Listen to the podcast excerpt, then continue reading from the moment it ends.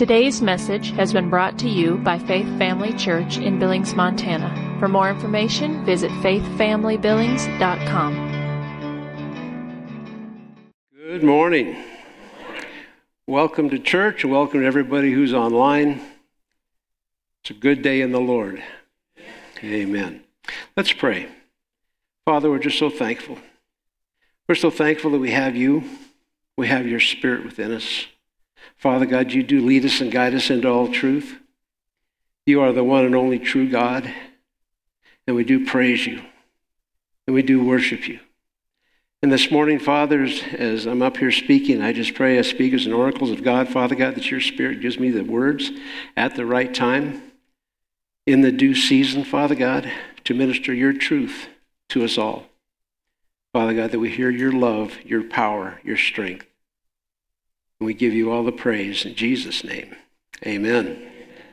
Praise God.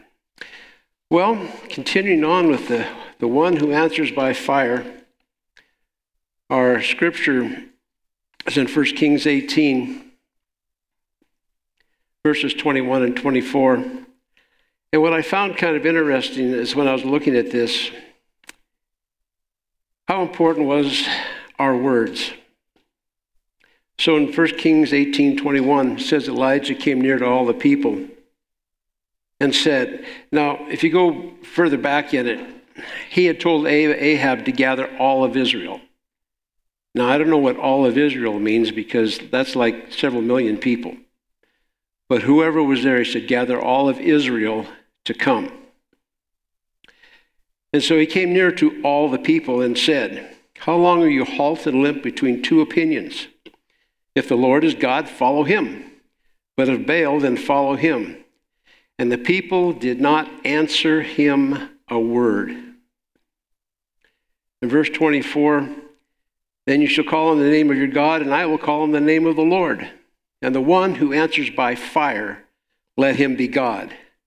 And all the people answered, it is well spoken. There's an interesting thing about declaration. Elijah, and it says that he was a man of like passions. In other words, everything about Elijah is no different than us. So you could put yourself in his shoes very easily. And he looked at all that was going on, and he says, let the God who answers by fire. Now, we don't have anything here that tells us that the Lord said, hey, I'm going to answer by fire, so go and do this. He just says, let the God who's going to answer by fire be God. And then he went, built the altars, poured the water, and God responded. What did he respond to? He responded to faith. Not the faith of the people that wouldn't talk, but the faith of Elijah. So the interesting thing about words, and I've taught on this before, but it comes back around because I find in our lives, and right now Luann and I are going through some situations where words are becoming more and more important because we're getting reports. And these reports are coming back, and they're not these words of great encouragement, right? So what do I have to do? I have to encourage myself in the Lord. So I have to bring out those words of faith and truth over myself as well as my wife. Because, you know, just a little bit ago when I was standing up here praying, I got this feeling in my gut like, I got nothing. You know? I got nothing, but you know, I don't have to have anything. The Spirit of God. So I just have to yield unto him. In this case, this is what Elijah did. Now, I want to take you to a scripture that I didn't have written down, Ian, sorry. But Malachi 3, Lord gave me to this just a little bit ago. Malachi 3 and verse 6. We need to take comfort in this. I am the Lord, I change not. Therefore, you sons of Jacob are not consumed. I am the Lord thy God, and I change not. So I'm telling you something. We've kind of gotten away from some of the old Bible stories because they're the Old Testament, right? That was the Old Covenant. We're under grace. But you know, those stories tell us an awful lot. There was a God who answered by fire. There was a God who split a sea. There was a God who raised a widow's son. But it took a person to be there to do that. See, in this better covenant that we have with the Father right now, with the Holy Spirit living within us, you remember in the Old Testament, the Spirit was upon the priest, the prophet, and the king, right? So the rest of the people had to rely on the priest, the prophet, and the king. Pretty much what they had. That same Spirit which raised Christ from the dead now dwells in you and quickens your mortal body. What else does he do?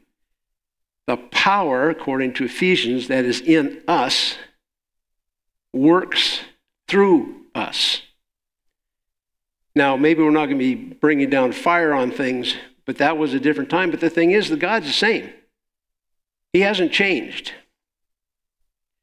And we just need to realize that when Jesus was here, he was showing us that God has not changed. He was just now in human form. And he was showing us what we needed to be. So let's go to the end. Last week at the end of the service, I got to Mark 5:35. Let's go to Mark 5:25, I'm sorry. So we know just before that, Jairus had come to Jesus pleading for his daughter's life because she was sick. And so they were on their way to Jairus' house.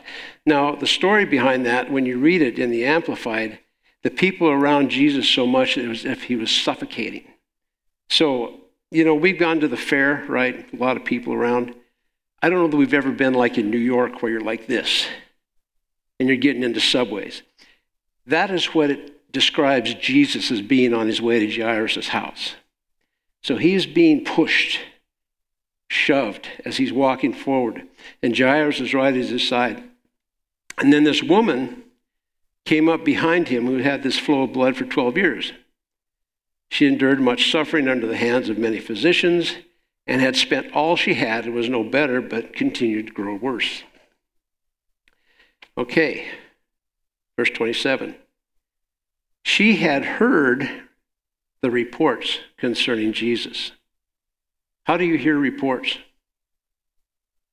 Somebody's got to be talking. Somebody's got to be talking.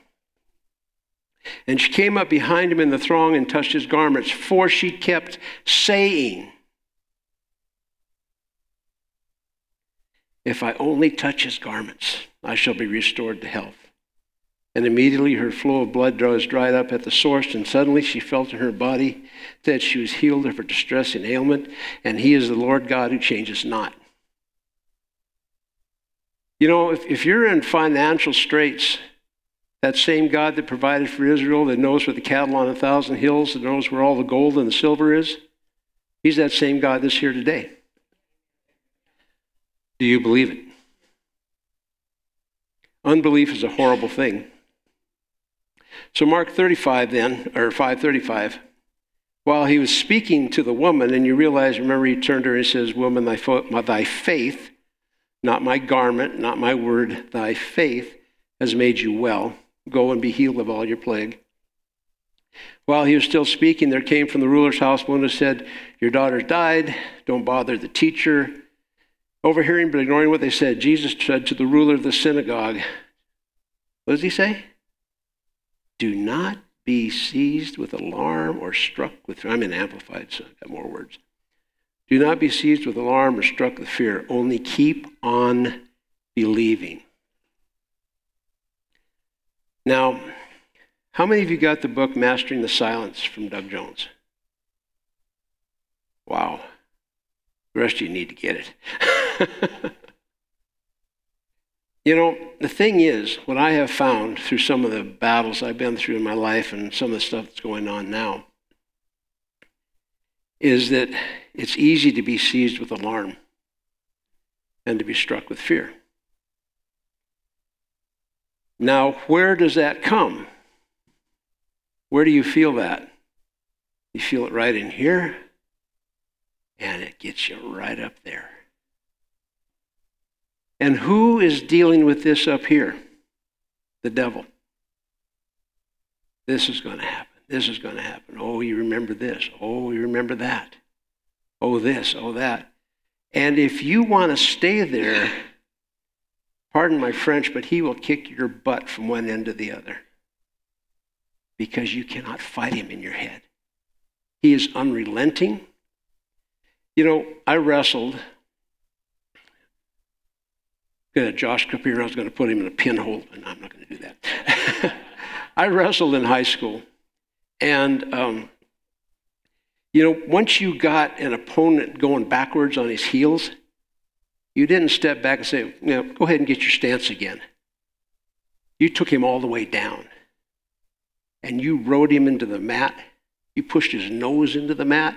You did everything you could to take the wind out of him and make him feel defeated from the beginning. And that's what the devil does in your head. Now, the only way that you can fight back against that is with your mouth. And you have to build yourself up in your most holy faith. And the only way you're going to do that is with your mouth and the words that you speak.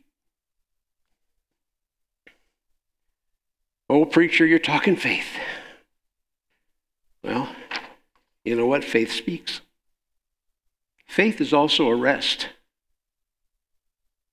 You know, if you don't have faith, it's hard to rest because things are just always rolling around. So anyway, he went to Jairus' house, and he permitted only a few to accompany him, right? He picked him, James, John, Peter. He got in there, and they laughed at him because he said that she was not dead but only sleeping. And he put them out of their house. And when I ended the lesson last week, I said, sometimes you have to kick some people out of your life. And that's true. If you don't have people that are going to speak faith with you and believe with you and encourage you in your faith, you don't need them. Yeah, but they're my friends. Really? I mean, honestly. Yeah, but I've known them for 100 years. Yeah. But are they helping you in this instance? Or are they helping you into defeat? So Mark 11:22, this is a scripture we talk about a lot. It's been taught. But Mark 11:22 says, "And Jesus, replying, said to them, 'Have faith in God.'" In the Amplified, it says, "Constantly. Truly I tell you that whoever says to this mountain, 'Be lifted up and thrown into the sea,' and does not doubt at all in his heart, but believes that what he says will take place, it will be done for him. For this reason I am telling you, whatever you ask for in prayer, believe, trust, and be confident that it is granted to you, and you will get it." So what's he telling us to do? Oh, woe is me. Oh, the end is near. Oh, I'm going broke. No. He's telling you to speak the word of faith over your situation and tell that thing to get out of your way. Because that same God who answers by fire is the same God that lives in you right now by the Holy Ghost, and your words have power. They have power. If I can't drive anything else across in this thing, the power that is in you can only be used when it comes out of your mouth. He says, whenever you stand praying, then he says, if you have anything against anyone, forgive him, let it drop. You know why you do that? Because the devil will be right there. Yeah, but, Marshall said that nasty thing about you the other day. And you need to dwell on that for a little bit because, Marshall's just a rotten guy. So what happened to my prayer? Marshall, I forgive you, buddy. I really do. But no, you've got to have that place. You've got to be free. You know, you got to be free of doubt. You got to be free of fear. You got to be free of unforgiveness. You've got to be. And the only way you get that way is when you speak the word of faith. Because what does the scripture say? Faith comes by hearing, and hearing by the word of God. Now, I'm going to guarantee you, Mark 11, 22, 23, and 24 works for the devil just as good as it works for God. What is coming out of your mouth about your situation? I don't care what it is. What is coming out of your mouth? What are you building yourself up with? Got to build yourself up with the faith of God.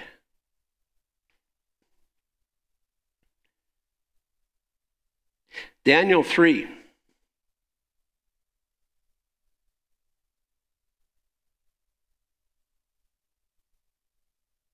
Forgive me if I get a little fired up. Sometimes I wish the devil was standing right here and I could just right in the nose. But this works better. Daniel 3 and verse 14. So Shadrach, Meshach, and Abednego had been brought before him because they wouldn't bow to his image. It says, Nebuchadnezzar said to them, "Is it true, O Shadrach, Meshach, and Abednego, that you do not serve my gods or worship the golden image which I have set up? Now, if you're ready and you hear all this noise and do it and bow down, it'll be good for you. If not, you're going to go into the fiery furnace." Verse 16. Shadrach, Meshach, and Abednego, so the three of them, answered the king, "O Nebuchadnezzar, it's not necessary for us to answer you in this point." What it says in the King James, it's not necessary for us to be careful. We're going to tell you the truth. Verse 17, "If our God whom we serve is able to deliver us from the burning fiery furnace, he will deliver us out of your hand, O king. But if not, let it be known to you, O king, that we will not serve your gods or worship the golden image which you have set up." So what happened here? They began to speak some things out, knowing that there was a consequence coming. We don't have too many consequences in this country for speaking out the truth. They were about to lose their lives or be tested in a way that nobody's ever been tested in their life. So it says that Nebuchadnezzar, in verse 19, was full of fury, and his facial expression was changed against them. He commanded the furnace to be heated 7 times hotter, and he commanded the strongest men of the army to bind them and to cast them in the burning fiery furnace with all their clothes. It's interesting that it puts in there, they're bound with their cloaks, their tunics, their undergarments. Why would we care about their underwear? But their undergarments, their turbans, and their other clothing. And they were cast into the midst of the fiery furnace. Because it was urgent and fierce, the furnace was so hot, it killed the men who threw them in there. They fell down into the burning fiery furnace. And then the king saw and was astounded, and he jumped up and said to his counselors, "Did we not cast 3 bound into the midst of the fire?" "Well, yeah, king." "Behold, I see 4 men loose and walking in the midst of the fire, and they are not hurt. And the form of the 4th is like the son of the gods," he says. The King James says, "the son of God." Then Nebuchadnezzar came near to the mouth and says, "Shadrach, Meshach, and Abednego, your servants of the Most High God, come out from there." And they came out from the midst of the fire. And they gathered around them and saw that the fire had no power upon their bodies, nor was the hair of their head singed, neither were their garments scorched, or changed in color or condition, nor had even the smell of smoke clung to them. Then you see why it was important to know about all the clothes. Because when they came out, everything they went in with came back out. And they couldn't see any damage. That'd been different if they'd been burned off of them. They were walking out like newborn babes, but no, nothing. See, this is the God that is in you. I wish I could get more of an amen, but this is the God that is in you. This is the God that is in me. The Holy One of Israel lives in me by the Spirit of the living God. This is in my notes, but Ephesians. You know, you get off your notes, you never know where you're going to go. So in Ephesians 3, in the Ephesians prayer, starting at verse 19, it says, "And to know the love of Christ which passes knowledge, that you may be filled with all." See, filled with all. What does all mean? Okay. That's good. All the fullness of God. Verse 20, "Now unto him that is able to do exceedingly abundantly above all that we ask or think, according to the power that works in us. Unto him be glory in the church by Christ Jesus throughout all ages. Amen." It's in you. Thing is, the only way you can let it out is out of your mouth. Because you've got to let that out of your mouth in order for these hands to work. If I were to call somebody up here and to lay hands on them, it would be kind of important for me to speak the word of faith to them and say, "The Lord has called me to have you come up, and I'm going to lay hands on you, and you will be made whole." Now, if I just tell somebody, "Come on up here, go and be well," have I helped build their faith up? Have I helped build my faith up? You know, there's a story. I love this story. There's an Assembly of God pastor that went to Sri Lanka, I believe it was. And he wasn't, you know, he's pretty basic Assembly of God. He wanted the goodness of God. He wanted people saved. But in the middle of his service, in the middle of his message, he says, "There's two people here in the blind in the right eye that need to be healed." And he had to stop for a second because that's not part of his notes. And there was a commotion, and two people came down. And so he walked up to the one, he put his hand on him, and he prayed a prayer of faith for him. And he pulled his hand off, and they did the thing where they checked the eyes, and he was healed. Went to the second guy. And I love the way he put it. He says, "I looked at the next guy," and he says, "I went cold as a frog." The southern term. Because he says, "There's no eye." And so he's looking at this hole, the socket. And he looks back at one of the guys and says, "What's this?" The guy looks over and says, "Well, I think he's blind in the right eye."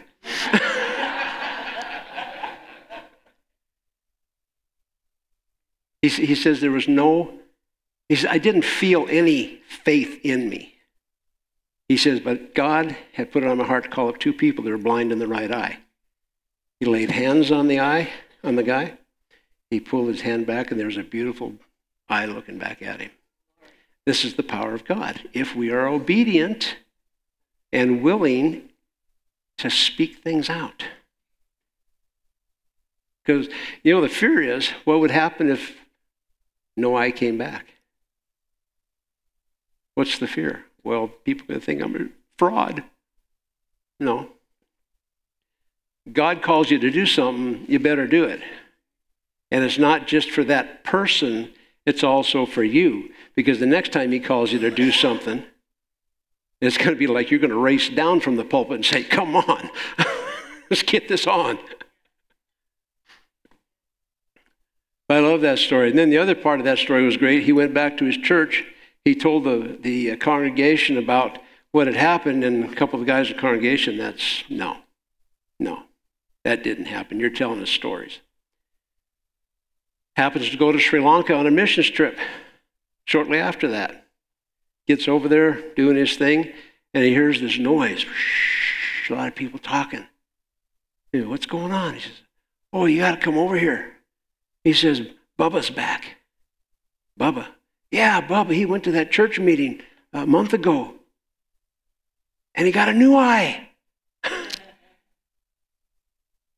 Testimony. The guy had to come back and apologize to his pastor. It was good for him. But that same God that answers by fire heals eyes. He fills pocketbooks. The woman who had lost her husband, her kids are about to be sold into slavery. What did the man of God tell her to do? Send your kids out, borrow jars. Well, I've just got enough oil to make bread and then we're going to die. Tell your boys to go out and gather jars, and not a few. And she just started pouring oil. He didn't rain money from heaven. He took what she had and multiplied it because she was obedient to the man of God who had confidence in the Creator to do what he said was going to happen. And they filled up every jar till there was none left, and they sold it. Her kids were bought out of slavery, and they lived on the excess. That's our God. That's our God. He still answers. I want you to know that I'm encouraging myself with this.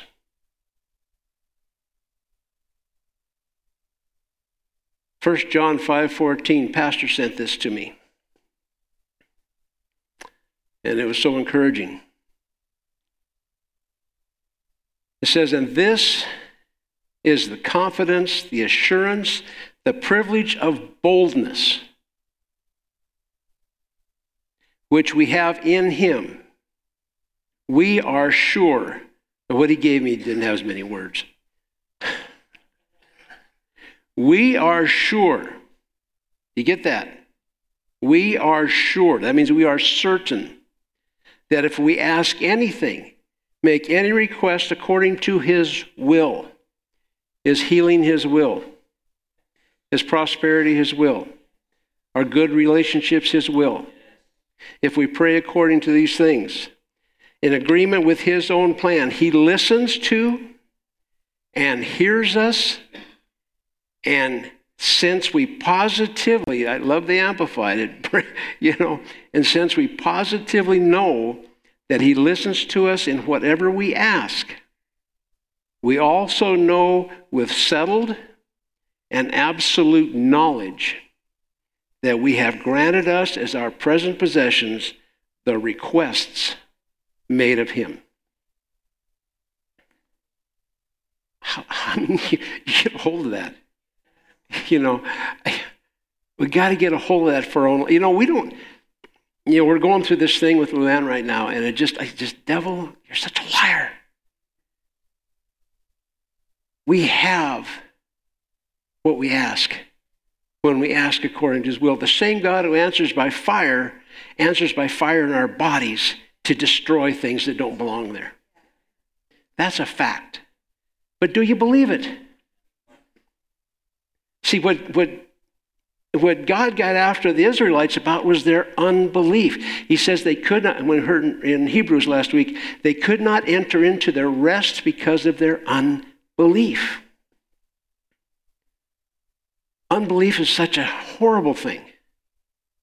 I was reading Bob Yandian newsletter he sent out the other day, and he was talking about the child that was attacked by demons and was thrown into the fire. And the disciples couldn't get the demon out. And one of the things that Jesus told them says, where's your faith? And so he says, however, this does not come out except by fasting and prayer. Well, I've thought about that for a while. I thought about it for a long time. I finally read what Bob Yandian says. It wasn't that the demon was affected. It was their faith. They needed to spend time in prayer and fasting to build up their faith, because what happened was, when you read the story, the crowd was around there going, what you going to do? How come it's not working? Boy, you guys must be frauds. I'm not seeing anything happen here. And they got concerned. They got concerned. You kind of have to read into the story there. They're looking and say, let's take him to Jesus. Doubt and unbelief can only come out by prayer and fasting, and then by acting on what you believe. Because there's going to be people that look in your face and they're going to say, I don't believe that. Well, that's pretty active unbelief. There's also passive unbelief. That's nice. They'll tell you that. That's nice. And then they'll go about their way. Did you hear what he said? He said, God's going to do something for him. They didn't have the guts to say it up there, but they'll start talking about it back here. That passive unbelief can be around you with people you associate with. Who we put in our lives is so important to how we grow. Jesus gathered 12. One was a thief and a betrayer. But he gathered 12. And then others came on. He made a comment about eating his body and drinking his blood, and 120 left. And he looked at the other 12 and he says, well, are you going to go? And they said, Lord, where would we go? See, they made a choice. Lord, where am I going to go? See, every day we have to make a choice in our faith. Where are we going to go? Where are you going to go with your faith? What are you believing for, and what are you going to stand on, and what are you going to settle for? That's the hardest part. What are you willing to settle for?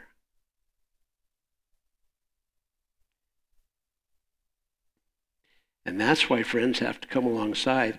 And really, it's like I've heard before, and it's a good saying, you got to have 4 crazy friends.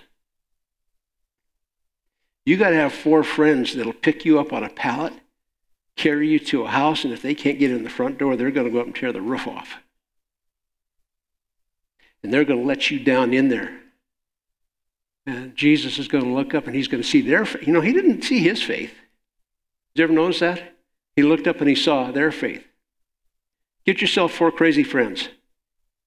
You need them. Friends that you can count on.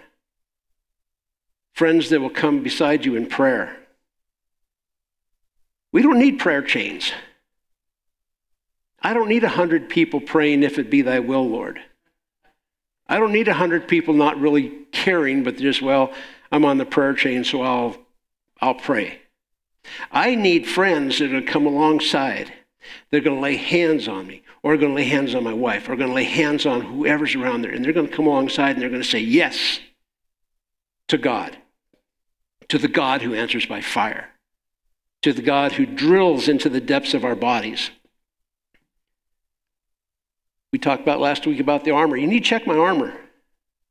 Because if you don't check my armor, I love the picture, you've probably seen it, where the guy says, I'm so surrounded by the armor of God, the devil can't touch me.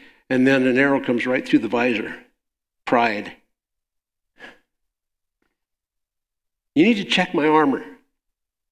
You need to help me. I don't mean help me do things. I mean, am I right? Am I right in what I'm saying? Am I right in what I'm doing? Can you see anything in my life that gets in the way? Has the Lord given you some insight in me that I've missed? And I got to be willing to say, bring it on. Help me tighten it up. Help me know where I need to go to the Father and ask for forgiveness where I may have missed it. God is so good. He is faithful and just to forgive all my sins if I'm willing to confess them to him. But sometimes I miss things. Rick, you shouldn't have said that. What did I say? Well, you said, oh, Father, forgive me, for I should not have said that.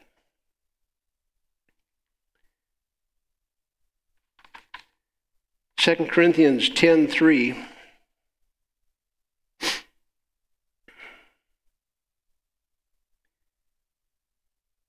It says, for though we live in the flesh, we are not carrying on our warfare according to the flesh, using mere human weapons. For the weapons of our warfare are not physical weapons of flesh and blood, but they are mighty before God for the overthrow and the destruction of strongholds. Inasmuch as we refute arguments, theories and reasonings, and every proud and lofty thing that sets itself up against the true knowledge of God. And we lead every thought and purpose away captive into the obedience of Christ the Messiah, the Anointed One. The word refute says to overthrow by argument. That does not mean to argue with yourself in your head. Get your voice out there and argue with the devil. And I don't mean argue like, I want to hear your point, devil. No. Argue means speak the word only. Just like the centurion's servant said. He said, just speak the word only because I'm a man under authority. That's how we argue with the devil. Not, shut up, devil. Because the word says, shut up, devil. I have the same spirit that raised Christ from the dead in me. He dwells in me and quickens my mortal body. I have the mind of Christ, and I hold his thoughts and passions and desires. Oh, hallelujah. Oh, hallelujah. Glory to God. It's coming. Oh, when Jesus was talking to the disciples in Matthew 17:17, Jesus answers, "Oh, you unbelieving, warped, wayward, rebellious, and thoroughly perverse generation. How long am I to remain with you? And how long am I to bear with you? Bring him here to me." And Jesus rebuked the demon, and it came out of him. The boy was cured instantly. And the disciples came to Jesus and asked privately, "Why could we not drive it out?" And he said, "Because of the littleness of your faith, that is your lack of firmly relying trust."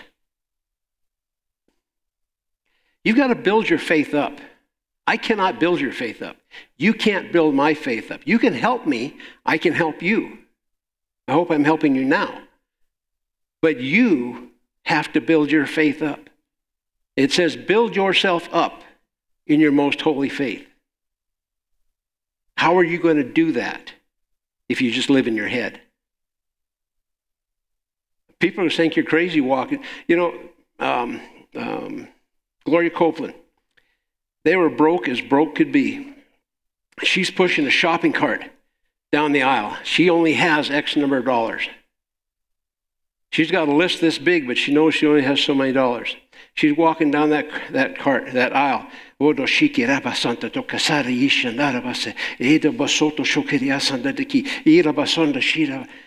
to the cash register. She had enough money for everything in there. And it was everything she needed. But she was not quiet. She wasn't going down the aisle. Oh, I don't know if I can get that cereal for the kids. Oh, I don't know if I could do that for Ken. Oh, I need those things, but I... No. Praying in the Holy Ghost out loud in the grocery store, walking down the aisles, pulling stuff off there, and God answered with the promise and met her needs. Build yourselves up with these stories, because if he did it for Gloria Copeland, he'll do it for you. God is he a respecter of persons? No, none. He doesn't care if you've got the biggest TV ministry in the world or if you got a church of 5. The same God is there. Wow, the time went. So, God is good. God is powerful. He is the same God that answered by fire on Mount Carmel with Elijah. He is the same God that raised people from the dead back in the Old Testament. He is the same God that raises people from the dead in the New Testament. We have a better covenant. Encourage yourselves with this. You have a better covenant than they had. And if you don't live in it, you're in sin. Whoa, what does that mean? He has called you to live in the covenant. You're not supposed to live like a poor, broke kid anymore. We're supposed to live in the fullness of God because the fullness of God indwells you. Father, we give you thanks this day. We give you praise. Thank you for your Spirit. Glory to God. Thank you for the blessing of being your children. Thank you for your Spirit that lives and dwells in us, Lord. We give you praise. Hallelujah. Father, the Spirit of faith is upon us. And we just give you praise and thanksgiving. In Jesus' mighty name, amen. Thank you for taking the time to listen today. If you would like more information about Faith Family Church, including service times and location, visit faithfamilybillings.com.